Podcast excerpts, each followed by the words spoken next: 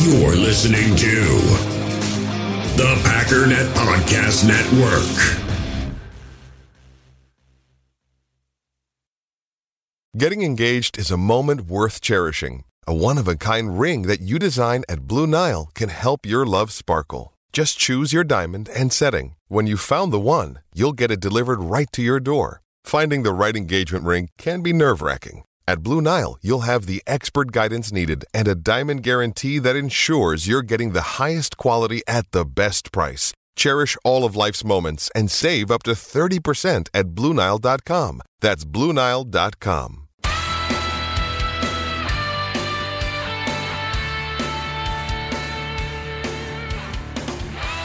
Ladies and gentlemen, welcome once again to the Packernet Podcast. I am your host and resident panelist, as always, Ryan Schlipp. Check us out online, packernet.com. Find me on Twitter, pack underscore daddy. Well, happiest of Fridays to y'all. Hope things are going well in your neck of the woods and, and whatnot. I want to start off today with another rumor that's, um, you know, I'm, I'm, I'm, I act annoyed, but I'm really glad that these things keep happening because it's, it's something, you know what I mean? It's given me something to talk about. The only reason it's annoying is because they're all just the same kind of rumors, and I'm just going to say the same thing every time. If I, and I've said this before, if I really wanted to do better with this podcast, granted, I would lose a lot of my current listeners, but if I wanted it to grow rapidly, I'd probably just start putting stock in all this stuff. But allegedly, Aaron Rodgers is out there lobbying to get people to come to Green Bay. And one of those people is Richard Sherman. Now, I don't know when and where this happened. I did see a video of Mike Silver saying he wanted Richard Sherman to go to Green Bay, but um, somewhere out there he had said that uh, Rodgers is making phone calls. A couple things. Number one, no idea if any of that is true. Number two, I don't know what that means. We've seen Aaron Rodgers, quote unquote, try to recruit people it's usually not that big of a deal. It's him kind of just making some kind of sideways comment, you know, hey man, come over here, you know what? I mean, just what? It's just talk. Think about it this way: if you were Aaron Rodgers, and let's just say you were having a conversation with Richard Sherman. Let's say that the premise of the conversation was not, I'm going to call him to see if I can get him here. Let's just say it was a conversation between friends, for whatever reason. If you were Aaron Rodgers and you were the quarterback of the Green Bay Packers and Richard Sherman was a free agent, and part of that conversation was, I'm looking for the right team, do you think at some point in that conversation you would say, you should come here, even if just out of politeness? Come on, man, you know you want to come here. Ha ha ha ha. Anyways, I got to get going, man. I'm, you know, having fun with, uh, you know, Disney princesses or something. I don't know. I'm not implying it. I'm just, they were at Disney World. I, I could, I was thinking of Mickey Mouse and it I couldn't think of it. It is funny though, picturing him like wearing the dress. You know, they they got that whole thing where they'll make you up. They probably don't have adult sizes. Maybe they do. I don't know. But you know, Shailene's like, let's go do princess stuff, and he's like, all right, fine. Not knowing he was, you know, I don't know. It's it's funny. I thought it was funny. It got weird quick, but I thought it was funny in, in the in the first moment when I thought of it, and I sorry I said it out loud.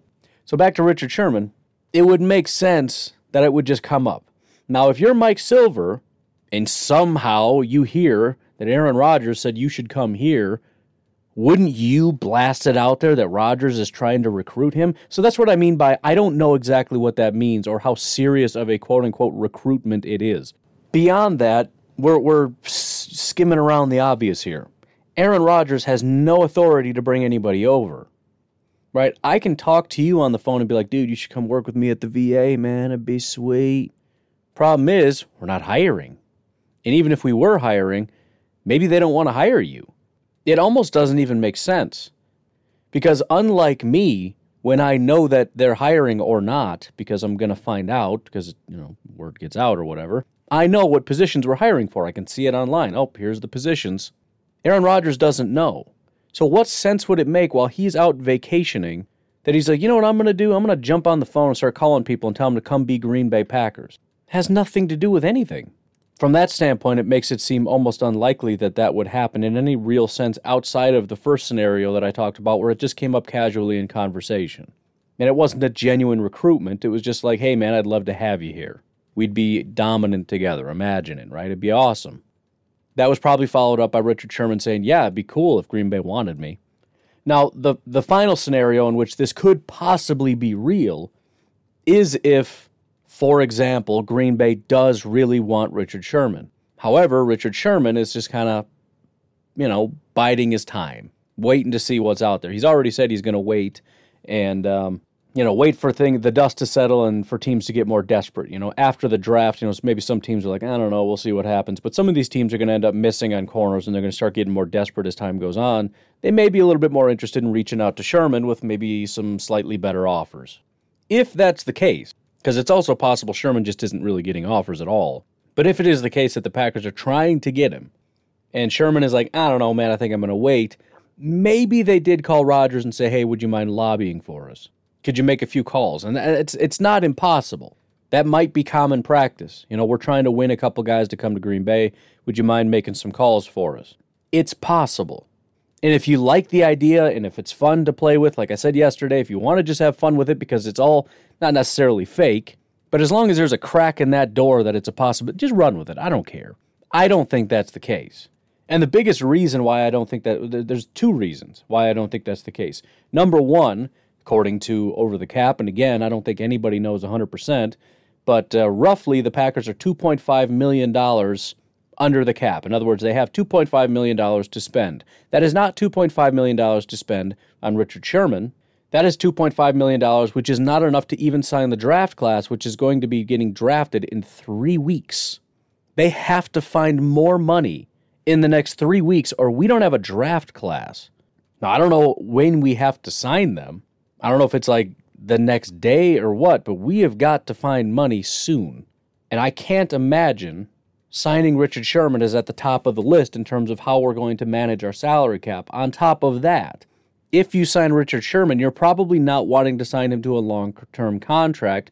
So the Packers, thank goodness, will not be able to do what they've been doing for the last several weeks, which is pushing money into the future.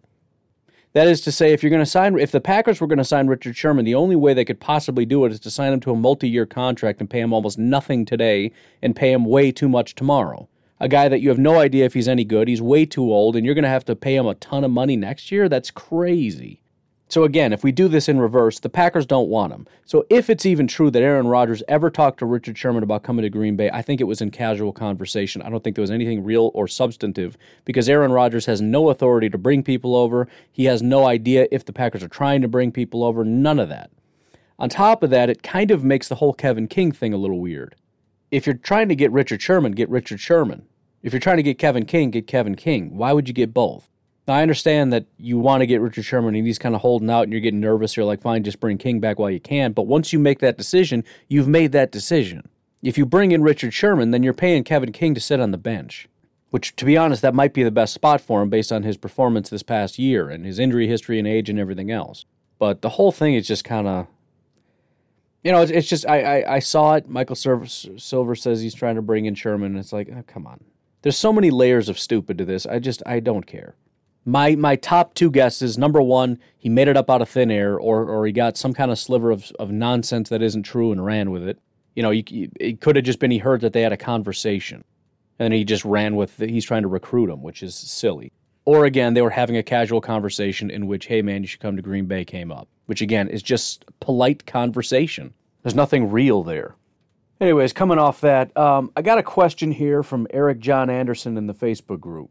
He did a mock draft, and then he said, Can you get a YouTube breakdown of Austin Watkins of UAB? Um, not going to do a YouTube thing, but I can do a podcast thing. He says, I'm curious how the surest hands in the draft is dropping to the bottom of the fourth, which good on you because that was one of my notes that I was going to. Uh, I didn't even read the rest of your question, and I was like, oh, shoot, he gave away half of what I know about him. I was going to be like the big, the big finisher, man.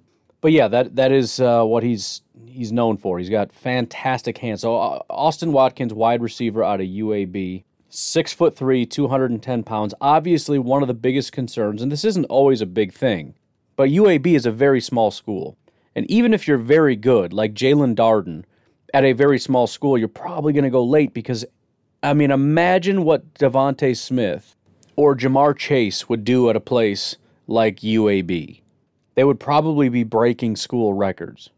So there's always that. Now, sure hands doesn't have anything to do with that. That's just a great trait that you have. Six three has nothing to do with that. But you can the point is you can be a subpar athlete with subpar route running and subpar speed and still do quite well out there. Whereas if you played for Alabama, for Wisconsin, for Stanford, I don't know, you, you're going to struggle more. Honestly, after kind of reading up on the guy and looking at him, um, the one guy that keeps coming to mind for me is Geronimo Allison. Geronimo Allison was that guy that he never really had a high ceiling, but he always kind of had a high floor. You're always just going to get something out of him. He's going to come through in the clutch. He's going to catch that one really clutch pass on third down. He's not going to drop it. He is going to come through, but he's never going to be anything more than just what Geronimo Allison is. And so, you know, every once in a while, somebody would would say that you know Geronimo's about to break out, but obviously he never did. But it's di- different than MVS, and I don't expect MVS. I'm, I'm still, and I don't want to go on a tirade about this, but one of the things that cracks me up is when people say we need to give MVS time to develop. Like you do know how long he's been with this team, right? Why do we act like he's been with the team for one year? He's been a very consistent player at one level for three years. He's also probably overperforming based on where he was drafted. So, eh, but anyways, but Geronimo was just Geronimo. And if you remember, I had always said Geronimo kind of reminded me of Richard Rodgers. Richard Rodgers was just always that one guy who was he was never going to be anything special, but he was never really terrible. You you didn't dislike him. You never really got mad at him for being just bad but he never really took over a game. He would just occasionally pop up and remind you he's still on the team by making some clutch third down catch. I think that's what most people see with Austin Watkins. Six foot three, 210 pounds, great hands. He's always going to be, he's got a really high floor. He's always going to give you, at, at the very least, he's going to give you that. The problem is he does not have a high ceiling. He's really not a very good athlete, doesn't really jump off the line, you know, just not a very clean route runner. I think people just see him as kind of boring. If we look at, uh, for example, on you know, I've looked at a couple different profiles here, but here's here's a very concise thing that Tony Pauline put about him. Plays to one speed, lacks a burst, isn't a vertical threat, inconsistent running routes throughout his college career. And then this this this is his final analysis, and based on what I've seen from PFF, the Draft Network, and now Pauline, I think this is a good and concise way to wrap this up. Watkins was a consistent receiver at UAB and displayed progress in his game each year. He's not a vertical threat, but would be a nice, solid fourth wideout in a timing offense. In other words, Geronimo. Right? I mean that that's that and that's his ceiling. At best, he's giving you Geronimo. And kind of at worst, you're you're getting Geronimo. And of course that's that's not 100%. The, the it's possible everybody's just wrong. I'm just telling you what the consensus is about him. Maybe he's going to be great. Maybe he's not even going to make a roster. I don't know. But this is sort of the consensus across three different profiles that I've seen. He's semi high floor because of his big size and his good hands and all that kind of stuff. But he's also very low ceiling. He's just going to give you that that real boring baseline. But since we're uh, talking about the draft, there was a very important question that came up that just reminded me of something that uh, I've been wanting to do for a while but keep forgetting. Mr. Ernie Lima says, Hi, Ryan. Who's the best punt returner in the 2021 draft? That's a great question because we always kind of just look at the the positions of need as being wide receiver, corner, linebacker, blah, blah, blah, blah, blah. It's funny how we all forgot how dire, how horrible our special teams was. Now, yes, we got rid of our special teams coordinator and brought somebody else in, but we don't have a single player outside of our kicker and punter, and most of you don't agree with me on the punter thing. And granted, Mason Crosby is, you know, probably more clutch than J.K. Scott, but whatever. The the blocking ret- and and and gunner group horrific. I mean, again, I think we had like one guy that graded out okay. That's terrible. So it would make sense if we started to lean toward guys that are good at that, especially in the later rounds, because you're not getting the best of, of hardly anything. Once you get into like the fourth round, you can maybe get the best fullback, it's possible you snag the best like center, you know, because you're probably getting like the fourth one and maybe he ends up being the best. I don't know. But you could probably start looking at the best returner, the best gunner, the best special teamers that have, you know, maybe maybe they're like a fifth round value as a wide receiver, but we're going to take him in the fourth because, you know, maybe he can be a decent wide receiver, but hey, he's also one of the best and most electrifying returners in football. You know, that kind of thought process. So it's it's going to be something that we can start rooting for as the draft progresses. And so we can try to keep these names in the back of our mind because when they draft them and we're like, oh man, I don't really care about that. And then you remember, oh wait, this guy's a real good special teamer. something to keep in mind. So, first on this list, and we'll, we'll start with punters because some of you want a new punter, and you know, whatever. I don't know. Who cares? Or some of you, like me, are just excited about punters. And if you're super jacked about punters and you don't think JK is very good, then you can get excited about these guys. But Max Duffy out of Kentucky is sort of the consensus number one guy. Um, he's got an absolute cannon for a leg. If you look at the top, the top ranked guys, um, I mean, if you're just kind of skimming the top 10 in their longest punts, you got 50, 56, 61, 60, 58, 64, 61, 64, 61. Max Duffy, 75 yards. he basically booted an entire football field. Um, again, punting stats are not great. His yards per attempt are 70 or 4, 75, 45.2. But again, that's his punt minus how long it took for his guys to go down there and tackle him. Also, it takes into account touchbacks, which if you're punting from 50 yards out, that kind of cuts your your length down. So it, it's it's somewhat useless to me. Actually, his net is 42.2. That's what we're talking about yards. Never mind, I got it backwards, but it doesn't matter. His hang time though is not all that great, 3.79. Now again, wh- why? Well, maybe he's just a line drive punter. I don't know, which isn't great, by the way. Also, would explain why he kicks it farther than most people, but his net is kind of about average or lower than a lot of other punters. But, anyways, that's kind of the guy. There is, however, somebody else that I think is intriguing that I believe is going to be available that I don't see anybody else talking about, and I'm going to have a heck of a time trying to say his name. And because we're talking about punters, I'm, I also have no idea if he's going back to school. I don't know why he would. He graded out nearly as high, and, and his stats are arguably arguably better. But that's Kirk Christodoulou, C R I S T O D O U L O U. I don't know. But the cool thing about it, not only did he grade almost as well as Max Duffy did, but outside of the cannon of a leg that Max Duffy has, he kind of seems to be more of a technician. He's got 24 punts kicked inside the 20 yard line. Although his longest was 61 and his yards per attempt is lower than Max Duffy, his net yardage is actually higher. And it could just be that he has a better punt return unit, but it could also be the fact that he has a 4.2 hang time. Just saying.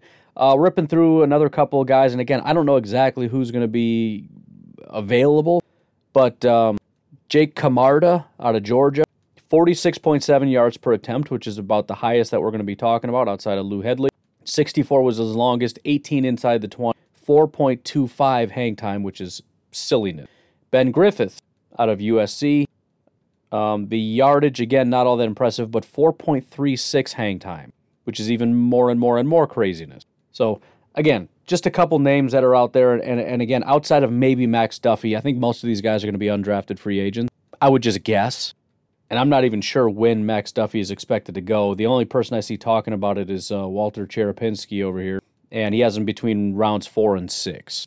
He does have a couple other guys he thinks might get drafted, like Derek Adams, James Smith, whatever. I don't know. But the point is, and this is why a lot of people say don't draft punters, a lot of these guys are very good. I mean, you're talking about guys graded in the 80s and 90s, and a lot of these guys are not going to be um, drafted. And by the way, Jake Camarda is actually a kicker and punter, I guess. I don't know. By the way, I know a lot of you are like, why is he talking about this? This is boring. Listen, there is a possibility that they're going to be drafting, I would say more likely a kicker than a punter. And I know that's going to make people very angry. People were angry when we drafted a punter, and we desperately needed one. But let me just say this even if they don't draft somebody, they're certainly going to be bringing somebody else in as an undrafted free agent.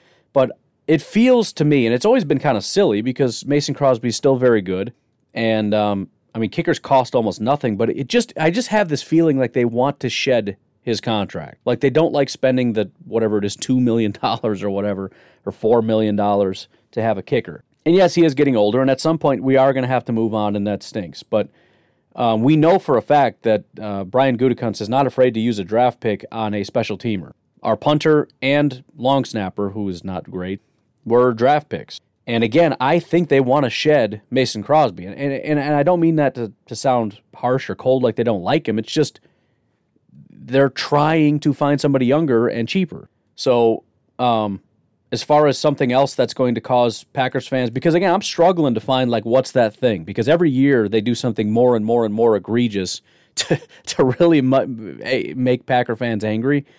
They're not going to be drafting a quarterback early. Um, I don't know what they could do early outside of that that would make people mad. There aren't a lot of things they could do outside of a running back, which would I almost think there's no chance. But the one thing they could possibly do is take a kicker real early. And I'll be honest, you you know me, I'm I'm stupid that way. The the general consensus, and it's probably true, is you don't draft kickers, punters, whatever. But I kind of don't mind it. Now I, I don't like this as much as I like drafting J.K. Scott because I like Mason Crosby a lot and I don't want him to go anywhere. But I understand how important kickers are. And anybody that's been watching, as for a team that's been mocking, and, and you could say the same about Jordan Love, for a team that's been mocking the Vikings and the Bears and a bunch of other teams for their struggle to find kickers and how we just laugh and laugh because they just lose games because they're missing field goals and double doink and all that. We should also understand the importance of kickers. When you struggle to find one, it is miserable and you start begging to bring guys back and you start bringing in all these old scrubs and you're overpaying for guys that are just not good anymore and then you end up cutting them and just like it's this constant revolving door of guys that just ruin games for you. It's a miserable thing. And, and the reason i say this is true of jordan love too is we're mocking everybody else for their quarterback woes. I really don't ever want to be in that situation because that is a miserable situation to be in. So it'd be nice if we uh, if we had somebody waiting in the wings and could can just continue dominating and laughing at the Bears and the Vikings and the Lions. But I'm I'm I'm just going to flat out say not that it's necessarily a good chance, but again, he's not afraid to use draft capital to get kickers and punters and long snappers.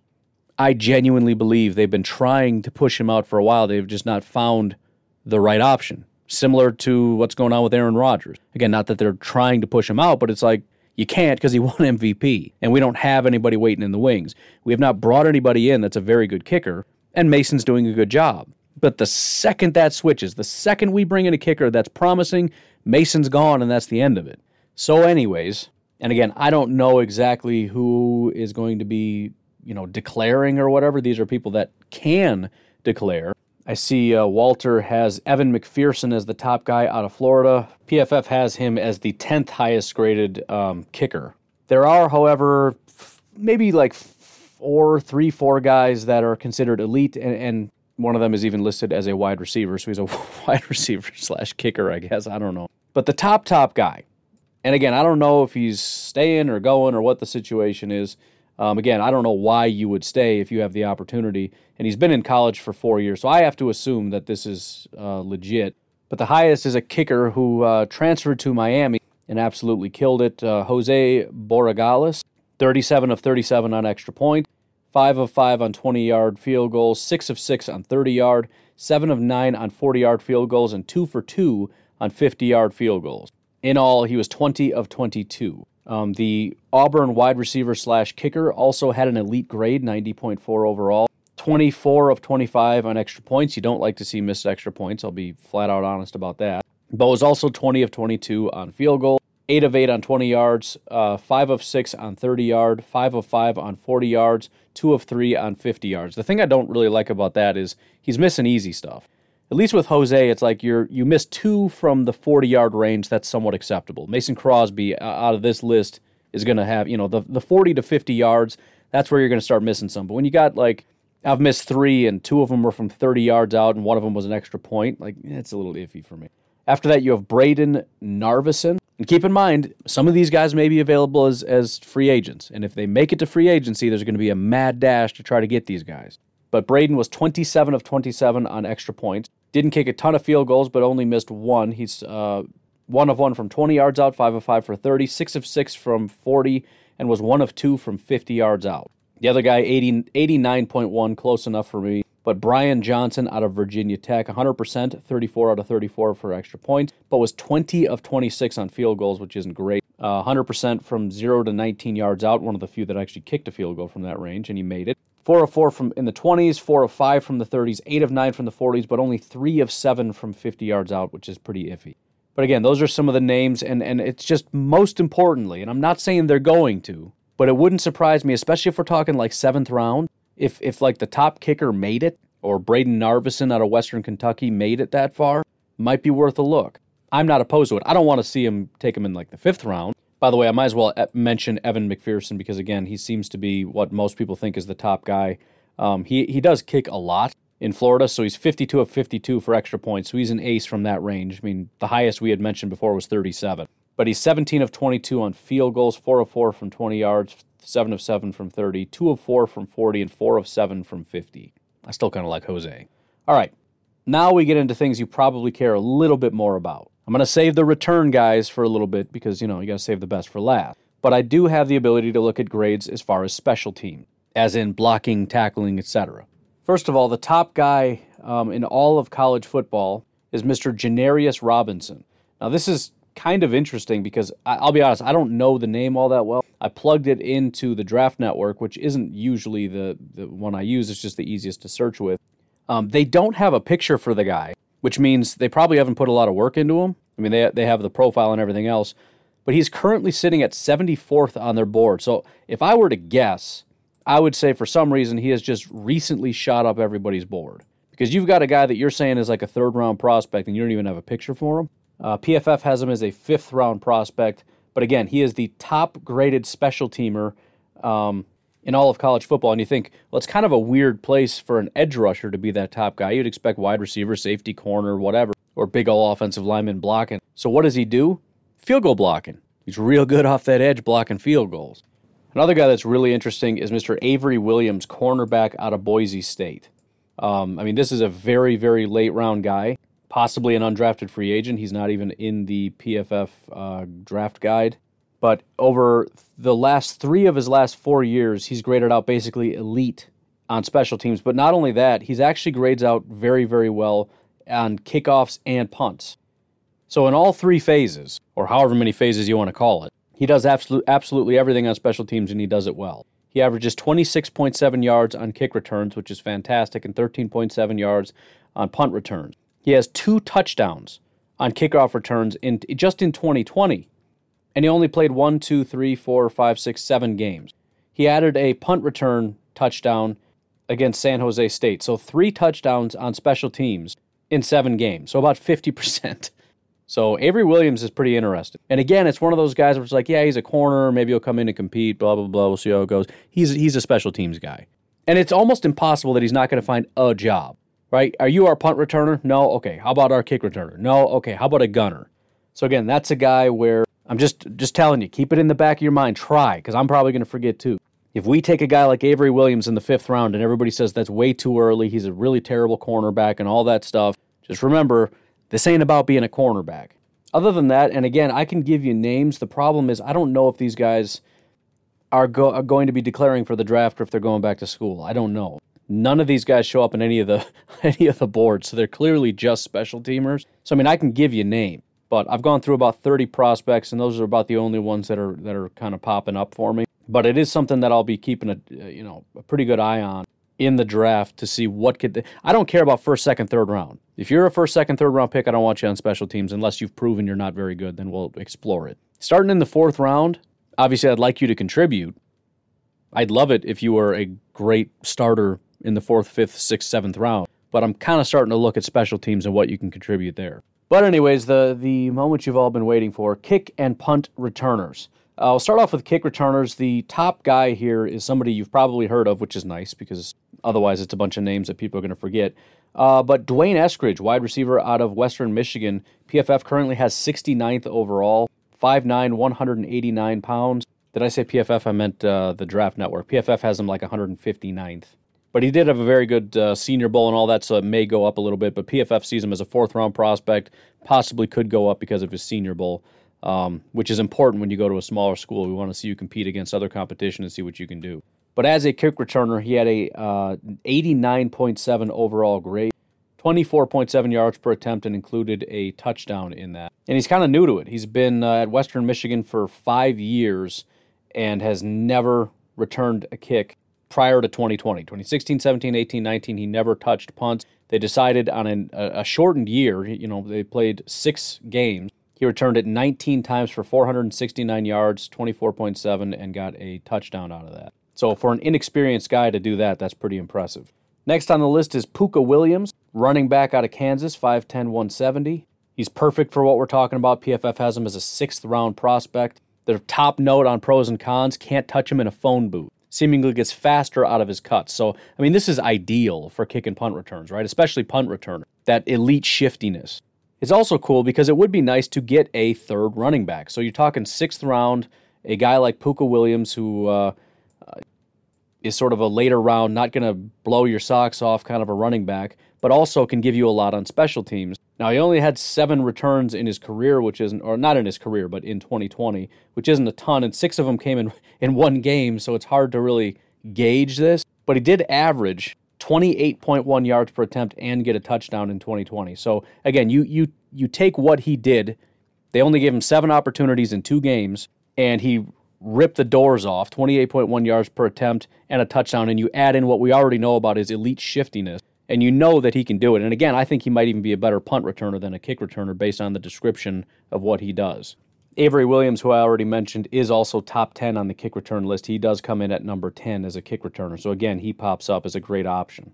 Punt return, Avery Williams is seventh, which is just crazy because none of the almost almost none of the kick return guys are punt return guys. So that's and again, add in that he's also a good special teamer. The guy's just, I mean, he's I think he's going to go earlier than, than expected. Um, one of the top guys is DeVonta Smith, but obviously he's not going to be doing any punt returning for wherever he goes. If a team puts him on as, as a punt returner, they're out of their mind. That's that's just insane. The injury risk is just way too high.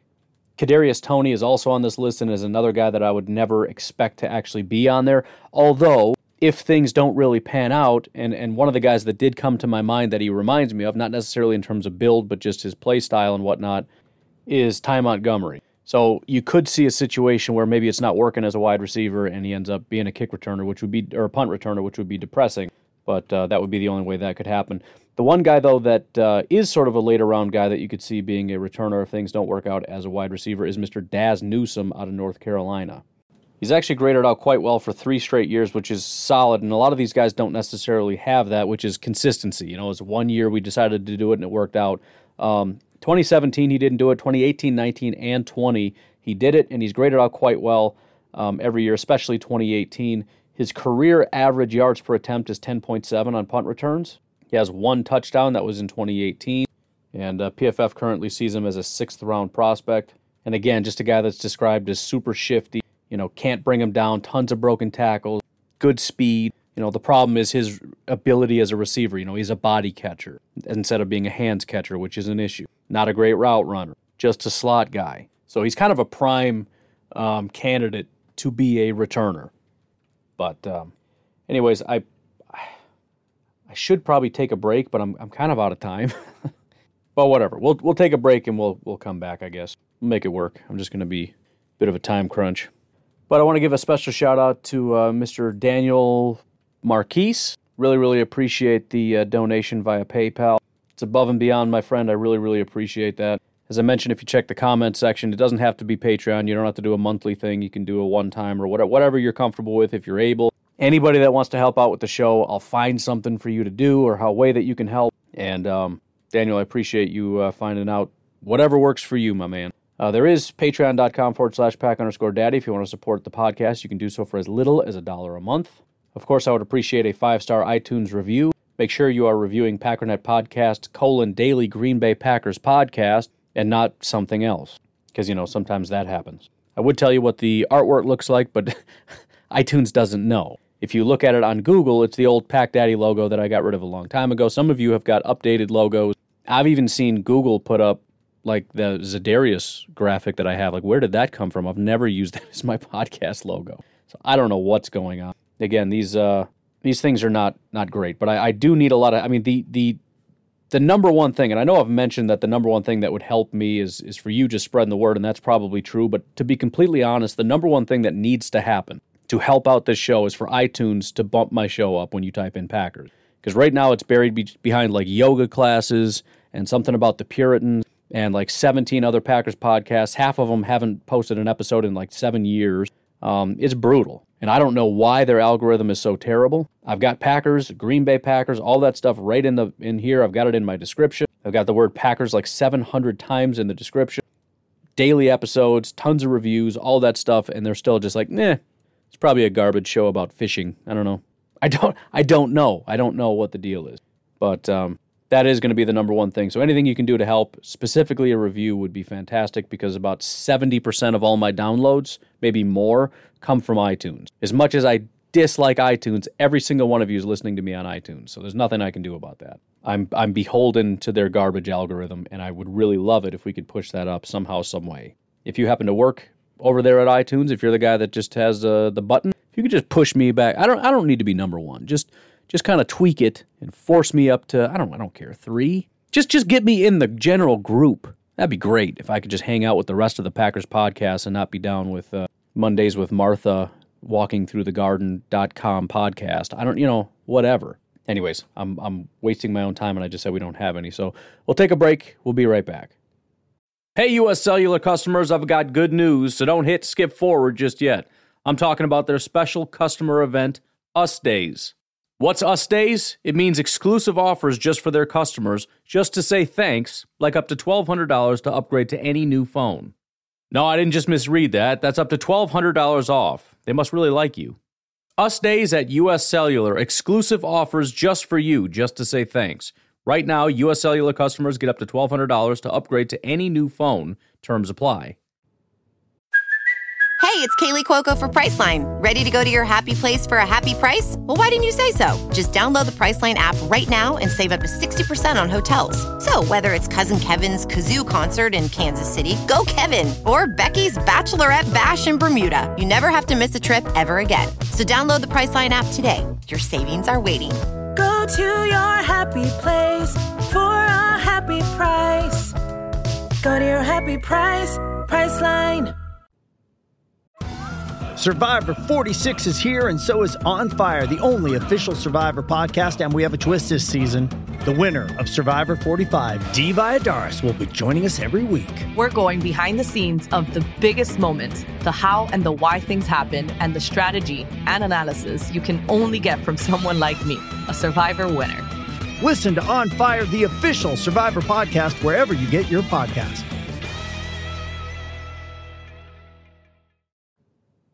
With threats to our nation waiting around every corner, adaptability is more important than ever. When conditions change without notice, quick strategic thinking is crucial. And with obstacles consistently impending, determination is essential in overcoming them. It's this willingness, decisiveness, and resilience that sets Marines apart. With our fighting spirit, we don't just fight battles, we win them. Marines are the constant our nation counts on to fight the unknown. And through adaptable problem solving, we do just that. Learn more at marines.com. Question from Christopher Malagusis. It says, What is our strongest position excluding quarterback? What is our weakest? I don't know, man. Um, I mean, process of elimination, it's not offensive line. I don't think it's wide receiver. He said, I can't use quarterback. It's not tight end. It's not defensive line. Maybe edge, but probably not. It's not corner and it's not linebacker, which leaves us with running back and safety. I'll probably say running back just because, first of all, safety is one of those things where you could certainly use three at the same time. You definitely need two at the same time. So, as far as depth for a team that, I mean, occasionally there might be two running backs, but usually it's just one. So, we've got one of the better number ones out there and an extremely promising number two. At safety, we've got a guy that's very, very good in Amos and a guy in Savage that was very good last year, and hopefully he can continue it. It's just, um, um you know, we'll see. So I, I, would probably say running back is our strongest, followed very closely by safety. Weakest position, I mean, linebacker has to be a strong consideration. Um, I, you know, again, Kamal Martin was really the only guy, and I know Packer fans hate when I say this because there's certain guys on the team that you guys love, but Kamal Martin was really the only one that did anything halfway promising, and the Packers don't really seem to like him. I think he's just limited athletically. He's not the athletic guy that, that they want. He's just a run defender. He does it well, but I, it just feels like we don't have the guy that we need, and we got just sort of we've got our number two locked up, and we don't have a number one. And I don't think anybody that we've drafted, brought in, whatever, it has really any, you know, I don't know. I mean, if we're talking about positional importance, you know, we could move off of linebacker, but imagine if the same situation at linebacker were, were the case at any position, we would be up in arms. You know, some people might say offensive line. That might be our most important in the draft. I don't think that's our weakest. We have the best left tackle in football. Elton Jenkins is fantastic. Billy Turner is serviceable. You know, we can make it work. If it was as bad as linebacker, where we've got like kind of number twos and backups, and uh, we still don't really have like starters, that would be pretty dire. So that would be the answer that I would give to that question. Dylan Anderson says, uh, "Did Lucas Patrick's, Patrick's breakout play a role and moving on from Linsley, Patrick had only played 650 snaps in his first three seasons, then played 1,086 last season. His PFF grade was identical to Elton's. I think he gets overlooked compared to Elgton. Here's the problem with a couple things that, that are in here. And my general answer to your question is no, because it assumes Lucas Patrick is going to be center. And again, I don't necessarily agree with that narrative. Lucas Patrick has played uh, like 100 snaps ever at center. He's almost never played center. Didn't play it in college, very rare, rarely played it in the pros. And again, he didn't grade out very well when he did play center. Uh, number two, he did have an increase in snaps and a quote unquote breakout, but I, I feel like you're you're you're playing with with words here. You're you're kind of doing what the media does very very well by choosing your words very carefully to paint a certain picture a certain way, but you're really twisting things to go a certain way. So here's the reality if I were to rephrase the way that you put it. Number one, again, Lucas Patrick is not a center. Maybe they'll put him at center, but he's not a center. He played eight snaps at center in 2020. So if he had a breakout, it wasn't because of his performance at center. So that should have nothing to do with Corey Linsley. Number two, he did have an increase in snaps, but that's not necessarily anything related to do with his play. It has to do with necessity. We ran out of guys. Number three, and the biggest thing, he had the same grade as Elton. You failed to point out that Elton, Elgton Jenkins did not grade out very well via PFF, right? Very sneakily worded, but Elton Jenkins had a 67 overall grade. Lucas Patrick was a 64 and was the third lowest graded offensive lineman on our team ahead of Yosh Nijman and Jon Runyan. So he did not grade out very well. He did not play center. And he got pushed, thrust into that position out of necessity. So, no, I don't believe that he played so well that they said we don't need Corey Linsley anymore by any stretch of the imagination. And for those that are mad about the Elton Jenkins grade, the fact of the matter is he graded out fairly well as a pass blocker. They gave him a 62 overall run blocking grade. They just are not impressed with him as a run blocker. By the way, just to put this very concisely, who was the guy at center when Corey Linsley didn't play center? Corey Linsley played 734 snaps at center. He missed quite a bit. Who stepped in when he was out? It was Elton Jenkins. So I, again, I, I just I just think it makes more sense to put him there. Lucas Patrick was third with eight. He was our number one right guard, by the way, which is a position we need. So why why wouldn't we just put Lucas Patrick at right guard? That's where he played, and that's a position we need especially since Billy Turner is, at this point in time, very likely our right tackle. Billy Turner played 244 snaps at right guard. Lucas Patrick played 708. So, no, I'm, I'm, I'm impressed with the way that you kind of snaked your way around to come to that conclusion, but there was a lot of hopscotching going on there. Lucas Patrick is fine. I like him more as a backup than a starter. Um, he gave up the most sacks on the team with three. Third most pressures of anybody on the team was 16. Billy Turner had 25. 25 at like a 50 less snaps too, which is crazy. Oh, Billy. But I don't know. And, and again, maybe early on because things are going to be so stretched where we don't have Bakhtiari. Um, he may be forced at center because he's our number three center, and, and Elgton Jenkins is probably going to be needed somewhere else. He may be needed at tackle. So, yeah, maybe early on. But again, to your main point, was he forced out because of Lucas? Absolutely not. Uh, we'll do one final question here, and I really got to get going. Um, Brian says, Do you think the Packers would sign Geno Atkins, who the Bengals released at a reduced amount, since no one has jumped on him yet to, an, to upgrade their defensive line? I mean, it kind of falls in line with what I said about, well, pretty much any free agent. We don't have any money. And that's not to say they couldn't figure something out. Maybe they're still going to come to that restructuring of Aaron Rodgers' contract. That may still happen. They may come to a, a, a negotiation with Davante. They, who knows what they could do to free up a little bit of money. But again, even if they free up like $10 million, we still don't have any money because we need about 10 to sign the draft class. And that leaves us with two, which is less than you'd like going into the season. You like to have a little bit of money in reserve so that when somebody goes down, we can go out and sign somebody. When Kevin King gets hurt, we can go out and get Sherman, except we can't because we have $2 million. So, no, I don't necessarily think that. Um, not to say they wouldn't want to in other scenarios, but at this point in time, I just don't see how it's possible. Um, it's also worth pointing out that Geno Atkins had a really bad year last year. I mean, he's been a, a top tier player um, but he's had a downward slide since about 2017. If we just look at his grades starting in 2017 90, 81, 76, and then 54. He had three pressures on 107 attempts, which is less than 3%, which is pretty shocking. I mean, he only had a pressure in, in two games at all. Now, he didn't play a full season, so there must have been some kind of injury issues going on, which doesn't help when you're 33 years old. But 33 year old guy, injury issues, had no ability to play last year whatsoever. Um, no, I don't think we're going to spend a dime on Geno Atkins. I know he's he's a guy that's been historically very, very good, very, very talented. I mean, it wasn't. I mean, just in 2019, he had 53 pressures. Go back to 2017, like I said, 70. I mean, at his peak in 2015, 85 pressures, 15 sacks. I mean, the guy was an animal, but that was, I mean, we're talking six years ago. So probably not.